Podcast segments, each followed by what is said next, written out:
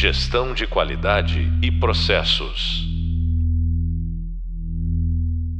Olá, é, bem-vindo ao podcast da disciplina Estratégia e Gestão por Resultados. É, eu sou o professor Guilherme, estamos em mais um podcast aqui. Hoje a gente vai falar um pouquinho sobre conceitos importantes da gestão de desempenho. Para esse tema, eu convidei um, uma pessoa aí que a gente vem se relacionando aí nos últimos anos, né? É um, precursor desse tema ali no mercado aí de engenharia e construção do país, né? Então, eu, hoje eu vou falar com o Bernardo. É, o Bernardo ele é engenheiro civil com mestrado em engenharia de produção pela Federal do Rio Grande do Sul. Ele é doutorando em gestão da construção com foco em inovação pela Universidade do Federal do Rio Grande do Sul também. Ele é cofundador da Climb Consulting e é um dos idealizadores do Fórum de Inovação da Construção, né? Ele possui mais de 10 anos de experiência em implantação de projetos de consultoria de Lean Construction e excelência operacional em obras de incorporação e infraestrutura, atuando em diversos estados do Brasil, Gana, Trindade e Tobago. Desde 2018, atua de forma engajada nos processos de inovação aberta e incentiva a implementação da tecnologia de digitalização na indústria da construção. Então, Bernardo, muito obrigado aí pelo, por aceitar o convite, tá? É prazer enorme. Então, o Bernardo tem esse, esse mega currículo aqui, né? Eu acho que ele é uma das referências aí para a gente conversar um pouco desse tema, tem muita experiência, né? Muita vivência nesse tema que a gente vai falar. Eu queria agradecer um pouquinho você aí pela você das agendas super complicadas aí. Queria agradecer você pelo por aceitar o convite, tá, Bernardo? Muito obrigado aí pela presença. Eu que agradeço, é... Né? obrigado aí pelo convite. É uma satisfação ser parte aqui da, dessa desse projeto junto com vocês aqui, trazer um pouco desse tema importante aí da, da gestão com base em desempenho, né, para compartilhar com vocês. Muito obrigado e seguimos aí com, com esse tema muito relevante aí, não só para a cadeia da engenharia e da construção aí, mas para todos os negócios de forma, forma geral. Não, legal demais. É, Bernardo, antes de, de, de, a gente começar o nosso bate-papo sobre o tema, né, acho que seria legal você se apresentar um pouquinho, falar um pouquinho da sua história, é, atualmente você é o sócio cofundador de uma das consultorias que atua em projetos de transformação, aplicação do Lean, é, e também é, tem, tem frentes muito importantes nessa parte de gestão de desempenho, né? Então, assim, se você puder rapidamente falar um pouquinho sobre você, sobre alguns projetos que você tocou, sobre a Climb, acho que seria legal para as pessoas te conhecerem um pouquinho. Legal, obrigado, Guilherme. Bom, uh, acho que tu já fez um, um breve e completa apresentação aí do meu currículo. Acho que não, não vou falar muito sobre o meu background aqui, mas eu acho que é interessante falar um pouco sobre a, a minha trajetória e a trajetória da Climb, né? Que eu, acho que eu gosto da história da Climb até como um fator que para motivar pessoas que estão em uma fase assim de início de carreira, né? E como uhum. eu acho os processos, como a educação, como a formação é importante até para definição de onde se posicionar profissionalmente, né? Então, Uh, como falaste, né, eu sou engenheiro civil, tenho mestrado em engenharia de produção e o meu mestrado foi direcionado ao linha aplicada à construção. Né? E nesse momento, lá, lá em 2011, 12, uh, tinha um grupo de. O núcleo de, de gestão da construção da Universidade Federal do Rio Grande do Sul foi muito forte, muito focado no Lean. Né? E o grupo de alunos começou a pensar na ideia de, poxa, como é que a gente leva o que a gente está estudando esse conceito de eficiência, essa visão de ritmo, fluxo da produção para o mercado. Né? E desse grupo começou nos cafés da universidade a desenhar. A gente tem um canvas feito lá em 2016, uh, eh, pensando no que seria uma consultoria, né, aplicando o Lean na construção. É, então, desse grupo, nós éramos em torno de seis pessoas, né? Eu acho que o, o idealizador principal era é o meu sócio, o Marcos, e ele que dava o ritmo, puxava os encontros, né? E, e foi, foi se foi tendo consistência, foi grande maturidade. E a gente, de fato, em 2017, fundou a Climb, na época com quatro sócios, né? Eu, Marcos, o Santiago e o Guilherme. E todos se conheceram, né? E desenharam esse formato de empresa, com esse objetivo de atuar com o Lean na construção, com o Lean Construction, com eficiência operacional. Uh, vindo da experiência absorvida na, na academia, na, na pós-graduação. Né? Então, acho que esse é um ponto legal dessa trajetória. E a empresa começou assim, não tínhamos, não tínhamos cliente, mas tínhamos que criar portfólio. Então, a gente foi buscando oportunidades de criar esse portfólio, mesmo ainda sem termos projetos formais.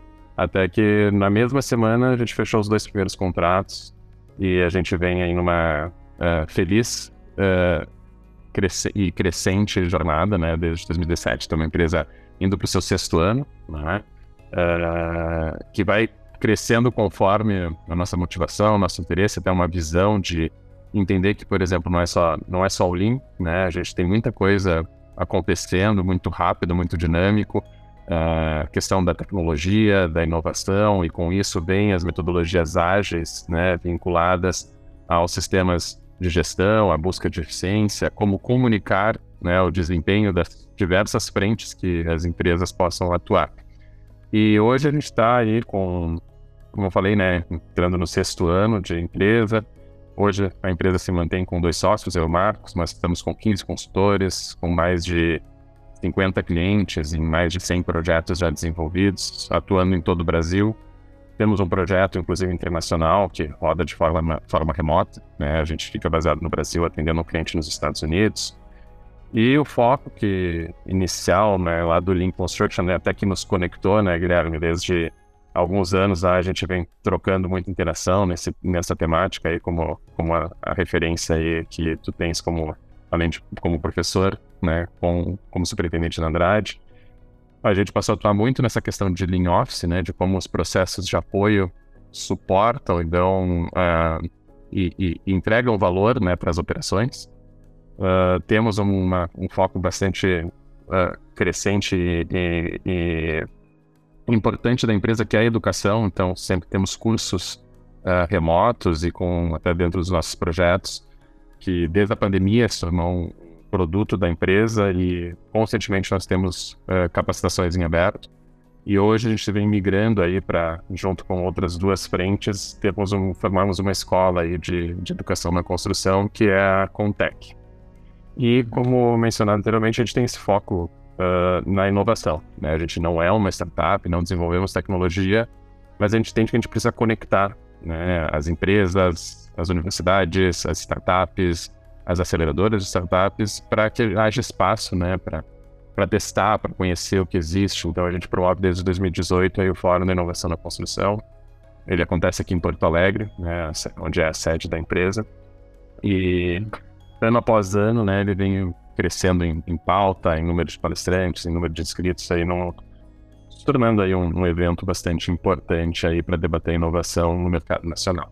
Acho que esse é um é, eu, eu, apanhado geral. Eu particularmente, é, eu particularmente, né, participei de dois, dois, duas edições, né, e eu, é, é perceptível aí o crescimento ali do fórum, né, tanto de quantidade quanto de qualidade, né, Bernardo? Também a qualidade aí vem subindo bastante aí dos keys apresentados, da evolução do mercado, né? Das empresas do Com certeza. Eu acho que isso é uma consequência, né, né Guilherme? Consequência até do, do próprio mercado. 2018 havia uma, uma, uma, certa euforia, era muita novidade, muita gente testando, buscando, abrindo seus espaços, né? E com o tempo, essa euforia foi se consolidando. As soluções mais consistentes, mais maduras, realmente se tornaram produtos, soluções de mercado. As empresas já medem os resultados uh, e também tem uma crítica quanto a isso, né? Então, é, é, um conjunto, eu acho, de uma de avançar em maturidade que traz novos cases, traz perguntas, né? O público interage com maior consistência também. Então, acho que é uma evolução muito interessante que a gente percebe nesse setor de engenharia e construção que os indicadores mostram, né, é, é, um setor ainda pouco digitalizado, com dificuldades em avanços tecnológicos, de forma em, em cadeia, né, em forma ampla, mas que vem gradativamente aí tendo novas oportunidades, espaços que se tornam realmente cases. E isso é legal de ver com esse período, esse amadurecimento também. Não, legal. É, assim, a gente foi uma ótima e bela introdução aí, né, Bernardo? Mas, assim, a gente entrando no nosso tema aqui da, do nosso podcast, né? É, eu queria que você, você pudesse explicar um pouquinho pra gente aí o que, o que, que você entende como conceito da gestão de desempenho, como você vê ela ligada ao atingimento dos resultados, né? Porque também não adianta você fazer um, estruturar um belo projeto e assim, o tema da disciplina é estratégia e gestão de resultados, né? Também não adianta você fazer uma bela de uma estratégia e não ter uma, um conceito e uma gestão de desempenho por trás para a gente atingir o resultado, né? Então, assim, é, na sua percepção, o que, que você entende pela, por esse conceito de gestão de desempenho e, como você vê isso ligado ao atingimento de resultados, assim, se puder comentar um pouquinho para a gente, seria legal. Legal, perfeito. Bom, eu acho que a gente pode ir para um. Primeiro, eu vou fazer uma. Como até tem uma questão aí de uma, de uma disciplina, né, nesse, por trás desse podcast de gestão estratégica de desempenho, fazer um rápido resumo, eu acho que histórico, assim, de alguns temas que eu acho que são pertinentes e metodologias usadas. Depois eu vou conectar até com esse último gancho que a gente teve aí sobre o próprio fórum e desse processo de inovação e como a medição de desempenho de processo de inovação pode, pode impactar na, no entendimento de valor, né? Ah, foi bom, foi ruim, né? Acho que passa também por gestão de desempenho. Eu acho que existem algumas ferramentas clássicas, assim, né? Que a gente pode pensar, metodologias clássicas, assim, de, de desdobramento, né? De estratégia uh, eh, para gestão de desempenho. Bom, acho que antes de qualquer coisa, uh, toda gestão de desempenho passa por uma de... haver metas, né? A gente ter objetivos com metas que possam ser mensuráveis. Né? Então, acho que nenhum desempenho vai ser medido se a gente não tiver uma, uma meta clara definida. Então, a gente pode ir desde visões bem operacionais, que a meta é produção, né? produção por HH, indicadores de chão de fábrica, até a gente entender quais são os objetivos estratégicos de uma organização. Eu acho que o grande, uh, a grande chave que existe é como é que eu conecto aquele indicador operacional à estratégia. Um, uma, independente da, da metodologia utilizada para o desdobramento dessas metas, é essa conexão. Né? Não adianta eu criar uma meta, um objetivo para mensurar uma ineficiência. Eu tenho que justamente ver o que, que eu estou entregando, que conecta com a minha estratégia de, como empresa. Né? Então, Existe, por exemplo, um clássico lá da década de 90, o BSC, né, Balance Scorecard, que tirou uma visão extremamente financeira que tinha, pensava-se estratégia, pensava-se indicadores financeiros. E o BSC começou, trouxe outras três dimensões além do financeiro. Olhou, acho que uma das primeiras vezes começou a se olhar para cliente, daí olhou para processos internos também, como uma parcela que entrega a estratégia, e uma visão muito legal que surgiu do BC é a questão do aprendizado, né? De como a, a organização se autoeduca, avança. Mas uh, essas, essa divisão, esses quatro temas principais, eles acabaram não tendo uma... A crítica ao modelo é que não teve uma conexão muito grande e acabou ainda maior consistência nos indicadores financeiros. Né? Mas é uma metodologia extremamente válida, é usada né, até para modelos de negócios iniciais eu acho que é uma estratégia super interessante da gente. Olha, estou pensando no meu modelo inicial, como é que eu vou me posicionar, né? Que objetivos financeiros de novos clientes, de processos internos, de avanço da minha equipe, eu vou incorporar, né? Com uma visão aí de médio prazo. O BSC tem benefícios extremamente uh, válidos justamente por tirar outras dimensões não financeiras de negócio. A gente pode olhar também uma outra perspectiva, que é um pouco mais atual, e vem muito desse movimento mais ágil, vem muito do, dessa influência Vale do Silício, desenvolvimento de tecnologia, né, que uh, às vezes o valor não é quanto entrega de resultado financeiro, mas quanto entrega de valor e posicionamento de mercado, né? Então a gente começa a olhar essa gestão por resultado através dos OKRs. Muito comum né, para organizações mais ágeis, e a gente vê que grandes organizações passaram a atuar nos OKRs como mensuração de eficiência de projetos internos. Então, um exemplo que eu vejo muito legal assim da nossa prática recente, né, um projeto que a Climb teve apoiando uma, uma, uma incorporadora no processo de implementação do Lean, do Lean Construction. Então, claro, o objetivo, né, a visão do projeto, né, que, que queria entregar era maior eficiência operacional, maior qualidade, né, e maior produtividade. Beleza, mas como é que eu entrego, como é que eu desdobro isso numa organização ampla, com obras espalhadas em território nacional, pessoas de diversos uh, conhecimentos, formações, históricos e tipos de obras diferentes, né? Então a gente criou os objetivos, né, que seriam os OS, né, o que eu quero entregar, ah, eu quero entregar maior qualidade. O que, que eu preciso? Que resultados eu preciso ter para entregar essa maior qualidade? Seriam os KRs, né? Então, ah, alcançar X% nas minhas avaliações de auditoria de qualidade em tantos meses. Então, botei um número e um prazo para isso acontecer. Uh, garantir que a minha equipe interna faça as inspeções de qualidade. Então, tem uma métrica de desenvolvimento também dessa equipe para entender o que está por trás da qualidade. Né? Ah, preciso expandir, a empresa está crescendo. Dentro desse, dessa visão tinha, olha, garantir que o projeto tenha continuidade. Não é, ah, olha, a consultoria foi contratada por um ano e meio, depois termina. Não, preciso ter uma equipe que forme e que dê continuidade e sustentabilidade a essa implementação dentro da empresa. Então, meu objetivo é capacitar a equipe, né? Então, como eu faço? Os meus key results passam a ser, olha, todas as regionais, todas as obras têm que ter uma pessoa capacitada em tal curso. Né? Então, defino uma métrica e ofereço isso dentro do portfólio. Vou formar tantas pessoas com conhecimento. Então, eu passo a ter um programa de formação interno. Né? E passo a fazer uma avaliação, por exemplo, de qualidade da entrega, o NPS que pode ser medido pela própria uh, diretoria da regional, quanto o projeto Lean tem entregue de resultado.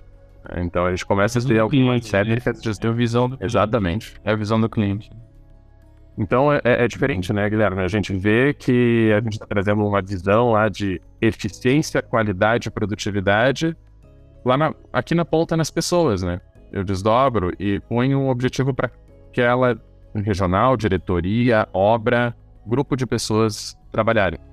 Né? É, porque eu, eu vejo uma. Isso tá falando bem interessante, verdade, porque quando a gente fala de, sei lá, de implementação de estratégia, implementação de um projeto, seja ágil ou não, eu percebo muito uma desconexão entre as aspirações e como isso vai ser desdobrado até a ponta, né? Então, você está colocando aí é que o OKR é uma forma de você primeiro deixar as aspirações os objetivos muito bem. É, ser, ser uma meta, da, uma meta smart, né? Ter, ter, ter, objetividade, ter número, ter prazo, mas isso também, de certa forma, conseguir ser desdobrada, né?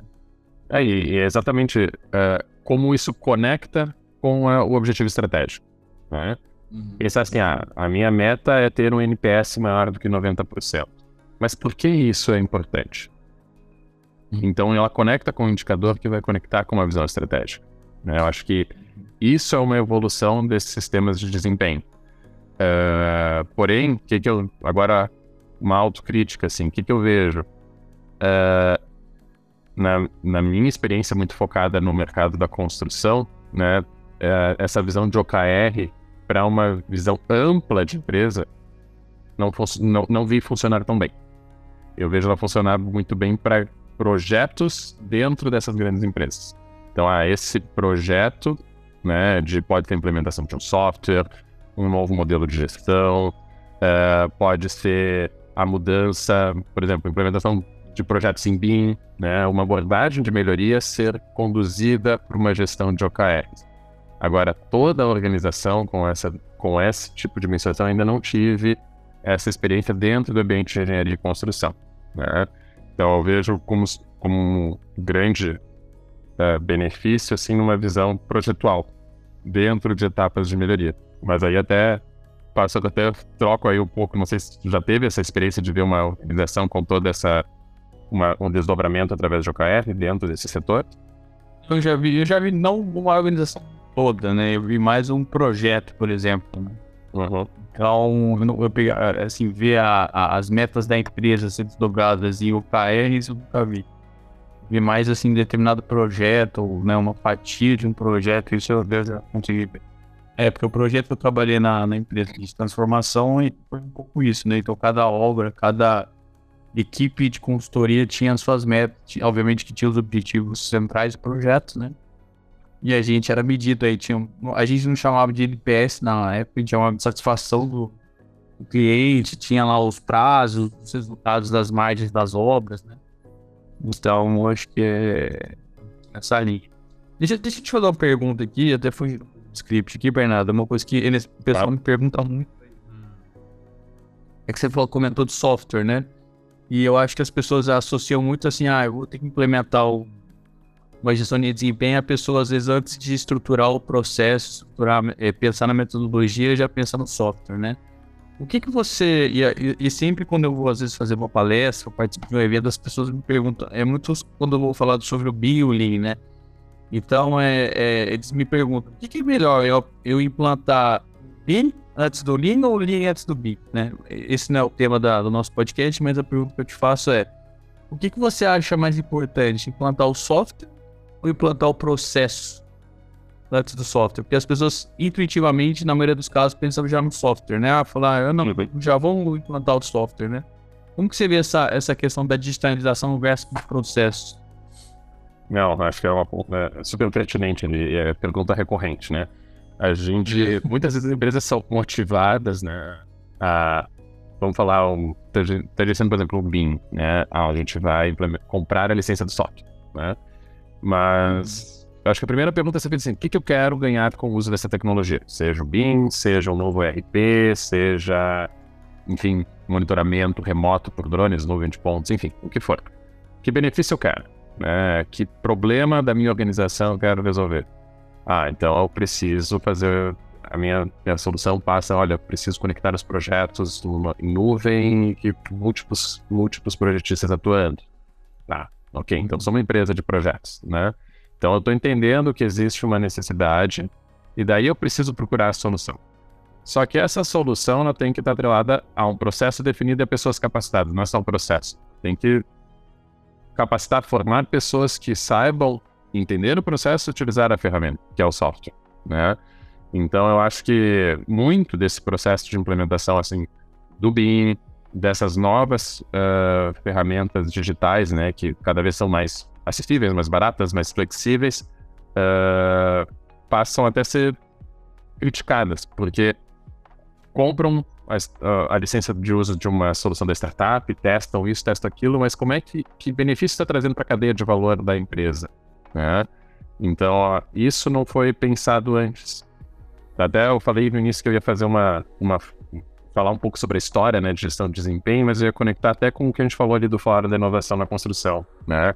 2017, 18, 19 foram anos de muita euforia na inovação no Brasil. Assim, número de Construtex surgindo, aparecendo, não só as Construtex, né? Está falando do construção porque é o nosso, nosso chão aqui, né, Guilherme? Mas todas as techs tiveram um volume muito grande de foram tracionadas, né? Movimentos de aceleração, tudo.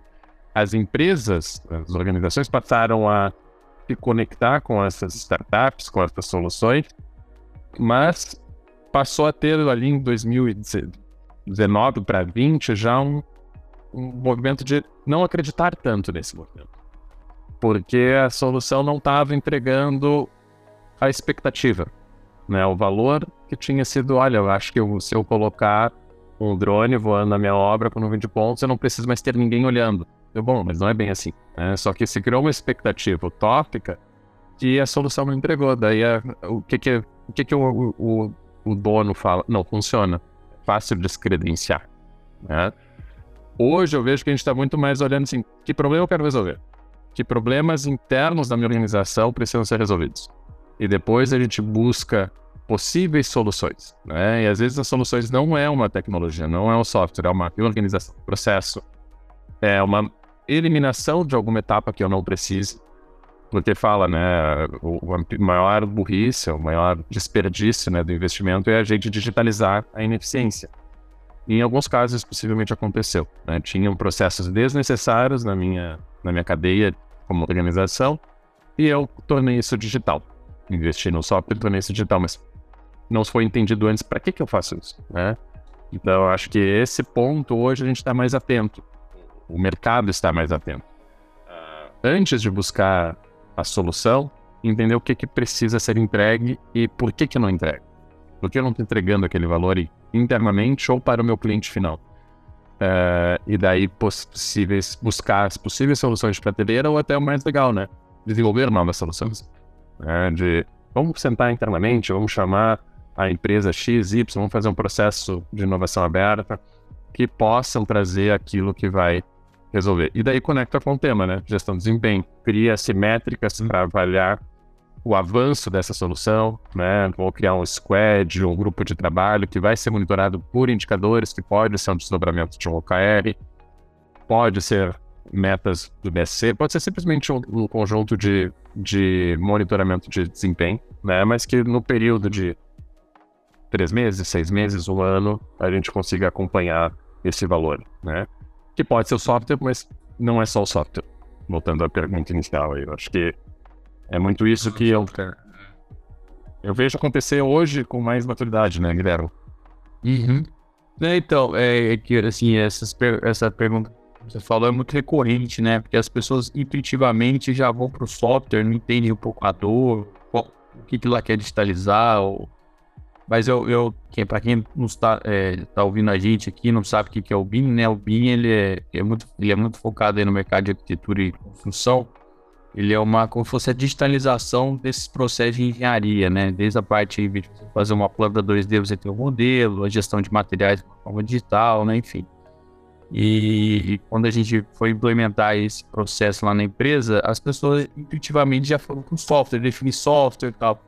E a gente percebeu que a gente tinha um passo antes, que eram os processos, né? Assim, a gente primeiro falava como a gente vai fazer, o que, que a gente quer digitalizar primeiro, como que vai ser a estruturação disso desde a fase do nascedor de um projeto, né? Então, é, quando a gente deu um passo atrás, a, as coisas começaram a fluir mais. Eu tenho uma frase que eu gosto bastante, é o cheat in, cheat out, né? Então, se, né? se você não, não, não, estruturar os processos de uma forma muito bem feita, você vai cuspir algo que você não vai querer no final com o digital, né? Ô, Bernardo, deixa eu... É, a gente está avançando aqui no nosso podcast, né? E eu, eu, fiz um podcast com o Flávio Pique, né, que hoje é, é uma referência aí na Temalim do país, né, ele é hoje é o presidente do Instituto Brasil. Legal reunir você e ele no mesmo, no mesmo programa, né, acho bem, bem bacana. E ele falou um pouquinho sobre o Roshinkan, né, e você conhece bastante também sobre o assunto. Eu queria fazer duas perguntas para você, né. Primeiro, o que, que, você vê de diferença, assim, de diferença entre o Roshinkan e, e o OKR, por exemplo, né? É, que momentos você eh, a aplicação faz sentido, né, das duas metodologias. E uma coisa que ele comentou muito, né, do Shinkan, que mais do que o processo de dobramento de metas, a parte de comportamento na organização tem que ser trabalhada de uma forma muito forte, né, seja na liderança, seja no middle management. Eu queria que você falasse um pouquinho dessa, desses dois pontos aí e como a parte de comportamento é, impacta, né, na implantação aí, independente da metodologia. Legal, bom, responsabilidade agora falar sobre o Shinkan depois do Flávio. é, é, Flávio é uma grande referência, e, então obrigado aí pelo, por relacionar também. E, é. e, enfim, a gente vem, acho que nos últimos anos, a Climb vem cada vez mais buscando, né, quando a gente passa por um processo de implementação do Lean lá no campo, é, uma segunda onda tem surgido com os clientes é justamente olhar para essa conexão que se faz no operacional com uma visão de estratégia da empresa. Né? E daí o Roshin, o Roshin Crane vem justamente como, uma ferramenta, né? Então, é, é, eu acho, o que, eu vejo do Roshin? Ele vem, ele se propõe, né, fazer toda essa conexão da estratégia com a operação de uma forma vertical e horizontal, né? Então, o que, que quero dizer assim? Ela vem de uma visão de negócio que, que a, a organização entrega, que é a definição aí do do, do seu, da sua missão, do seu norte verdadeiro, usando a linguagem bem, bem do Lean, assim, né, de qual é a nossa missão como empresa, né, e o que, que eu quero entregar de valor para ela. E daí ele desdobra isso em níveis que vão passar pela visão de, de gestão, de média gestão, né, e vão levar lá para a operação, conecta e amarra numa, numa árvore de desdobramento de, de metas, né. Então, primeiro tem essa, esse primeiro passo, né? Que por mais que pareça simples, leva tempo, né? Existe uma argumentação, trabalho de, de, de uma reflexão do time, né? Nessa definição desse norte verdadeiro. O que, que a gente quer ser? O que, que a gente quer entregar, né? E eu acho que o, o, o legal dessa tua pergunta, Guilherme, é justamente o comportamento, porque é muito o que a nossa empresa, o nosso setor, né, quer ser.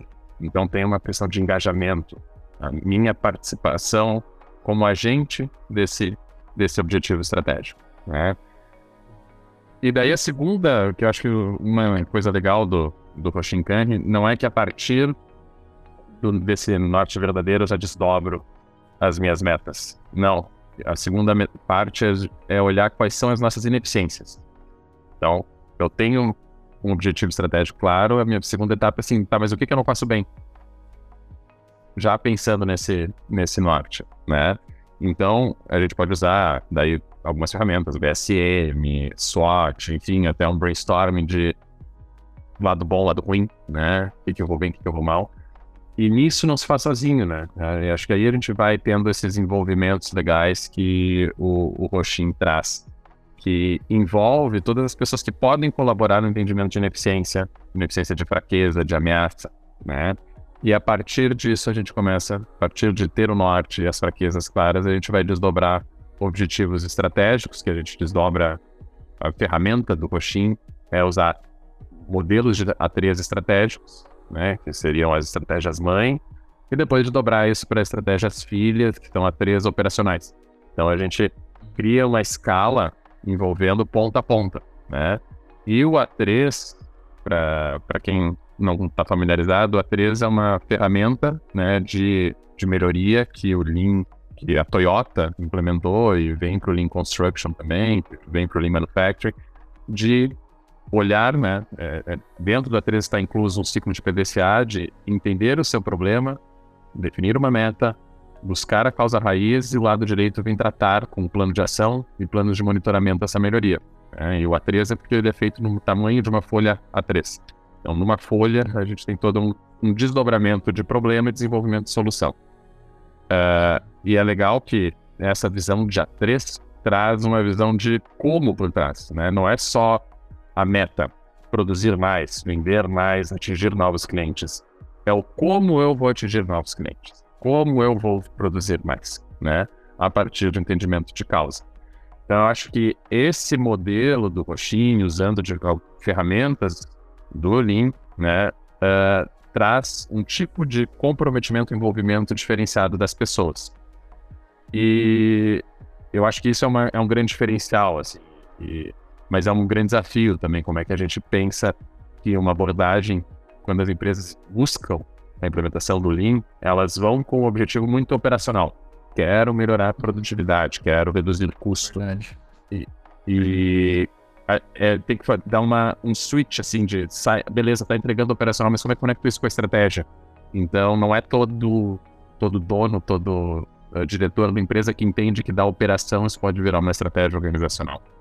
Né? E então, a partir disso, a gente, eu, eu vejo como modelo de, de, de, desdobramento de metas e gestão de desempenho mais uh, integra, integrador da cadeia de uma organização. Assim. Legal demais, Bernardo. A gente já está caminhando aqui no final do nosso podcast, né? Uma pena que o bate-papo tá legal demais aqui. Acho que é um tema muito relevante aí da nossa disciplina, né? E aí eu queria só, como a gente já está encerrando aqui, Bernardo, eu queria que você deixasse uma...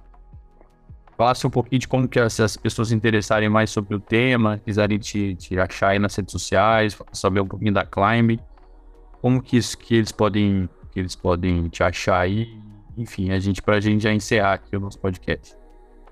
Tá. Não, beleza, gente. É, Guilherme, mais uma vez, muito obrigado aí pela, pelo convite, por estar nesse, seleto grupo aí debatendo temas que vão trazer. É, talvez a gente não traga soluções, mas a gente tá, pode, pode proporcionar que as pessoas se perguntem, né? Pô, gostei disso, como é que eu acho, como é que eu faço, onde é que eu busco, né? Então a gente, quem tá ouvindo, que tá em diferentes níveis de maturidade, de trajetória profissional, e acho que se encaixar, olha, isso, isso, não, isso faz sentido para mim, né? Uh, bom, me achar nas redes sociais, enfim, é fácil, LinkedIn é Bernardo Atkins aí, a Klein de CLINB, de escalar mesmo, né? É, total, muito aberto aí a qualquer dúvida, pergunta, gostei da ideia dos cursos, enfim, pode nos acionar. Mas eu acho que, independente dessa busca, uh, acho que, bom, quem se propõe a ouvir um podcast está querendo aprender, né? Então, escutar música ou qualquer outra coisa, está ouvindo algo para melhorar o seu conhecimento. Então, continuem. Podcast, enfim, os webinários, tem muita coisa boa. Acho que esse é um dos legados que a pandemia nos trouxe, né? Ficou. Todo mundo sabe acessar, usa, critica, gosta, não gosta, mas está acompanhando, né? Mas, ó, falando sobre o tema específico, né? Eu acho que, para quem ainda não conhece o Lean, de forma geral, acho que busque entender sobre o Lean. Eu acho que é uma porta de entrada, né? E existe aí diversos cursos, existe livros sobre OKRs. OKRs é bem mais mercadológico, né? O marketing do OKR é maior do que o do Machine Mas até porque ele está muito conectado com essa pegada mais digital, mais ágil, de software, de arquitetura, de, de, tecnologia. Tem bastante coisa legal, né? Então tem, tem livros aí que falam, tem livros cujo título é o KR, e traz essa visão para diversos negócios, né? Que seja uma grande empresa, pode ser um restaurante, pode ser até para o desenvolvimento pessoal. Né? Nós, dentro da Clive, usamos o OKRs como desdobramento né? para as nossas equipes, como gestão de metas dentro da empresa. Tá? Então, acho que buscar isso, buscar essa informação para quem gostou do tema. O Roxinho, o próprio Lean Instituto do Brasil, tem textos disponíveis na própria internet, bem completos, falando de todas as dimensões. Eu acho que é bem interessante buscar. Né? Tem um livro que é O Norte Verdadeiro. Então, acho que informação está disponível, qualquer dúvida fica à disposição. Uh, e Guilherme, mais uma vez, obrigado e parabéns aí pela iniciativa desse tipo de, de, de difusão de conhecimento através aqui do, deste podcast, com esse tema aqui importante, né, de conceitos da gestão de desempenho.